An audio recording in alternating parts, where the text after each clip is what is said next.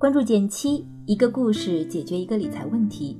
在公众号搜索“减七独裁，简单的减，七星高照的七。关注后回复“电台”，十本电子书，请你免费看。最近基金市场中出了一个很有意思的新闻：四月份的时候，上海交易所和日本交易所签署了一个互通协议，大致意思是。日本可以购买 A 股的 ETF 指数基金了，对应的，我们也可以购买日本的 ETF 指数基金。而后续的进展也是蛮快的，现在才过了一个多月，就已经有四只日本 ETF 指数基金发行，可以让我们直接投资日本股市。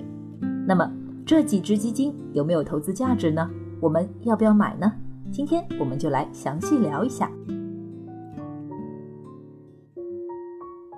可能大多数朋友对日本股市都不太熟悉，但假如我提到优衣库、全家、三菱汽车、丰田、卡西欧这些品牌，你一定不会陌生。日本市场中值得投资的好公司数量还是不少，但之前对于普通投资者来说，一直都没什么太好的投资渠道，所以日本市场投资者其实是很少接触的。现在这一次中日 ETF 互通就把这个问题解决了。我看了下目前获批的这四只基金，跟踪的都是日本比较知名的 ETF 指数，其中华夏、易方达和华安三家基金公司跟踪的都是日经二百二十五指数。日经二百二十五就是日本市场中非常有代表性的指数。日经二百二十五。选择的是东京证券交易所第一类股中百分之二十的股票，总共两百二十五只样本。它的江湖地位就跟我们国家的沪深三百指数类似，基本可以反映日本股市的整体变化。而日经二百二十五的权重股，也就是投资中占比较高的股票，很多都是我们耳熟能详的公司，比如软银集团、全家超市背后的全家控股，以及优衣库的母公司迅销公司等等。知名度上已经不用多说了，那这个日本指数的长期表现到底怎么样呢？我们也来和沪深三百指数做个对比。经过测算，近七年来日经二百二十五指数走势相对比较稳健，长期收益也比沪深三百更好一些。当然，这和最近几年日本经济的增长离不开关系。所以综合来看，日本指数还是有一定投资价值的。如果你有海外配置的需求，可以考虑把它们纳入你的投资武器库。刚刚我们说了日本指数的价值，接下来还有一个重要的问题，就是现在要不要买呢？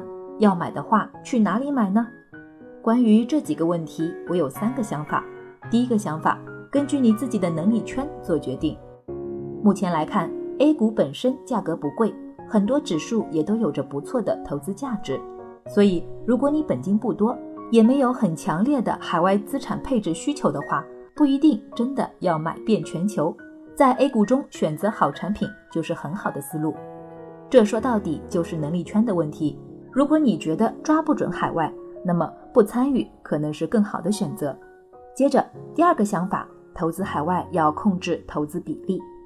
如果你真的有海外资产配置需求的话，那么我也建议你在海外市场的投资不要过多。日本市场，我们人生地不熟的，掌握的信息资源又很少。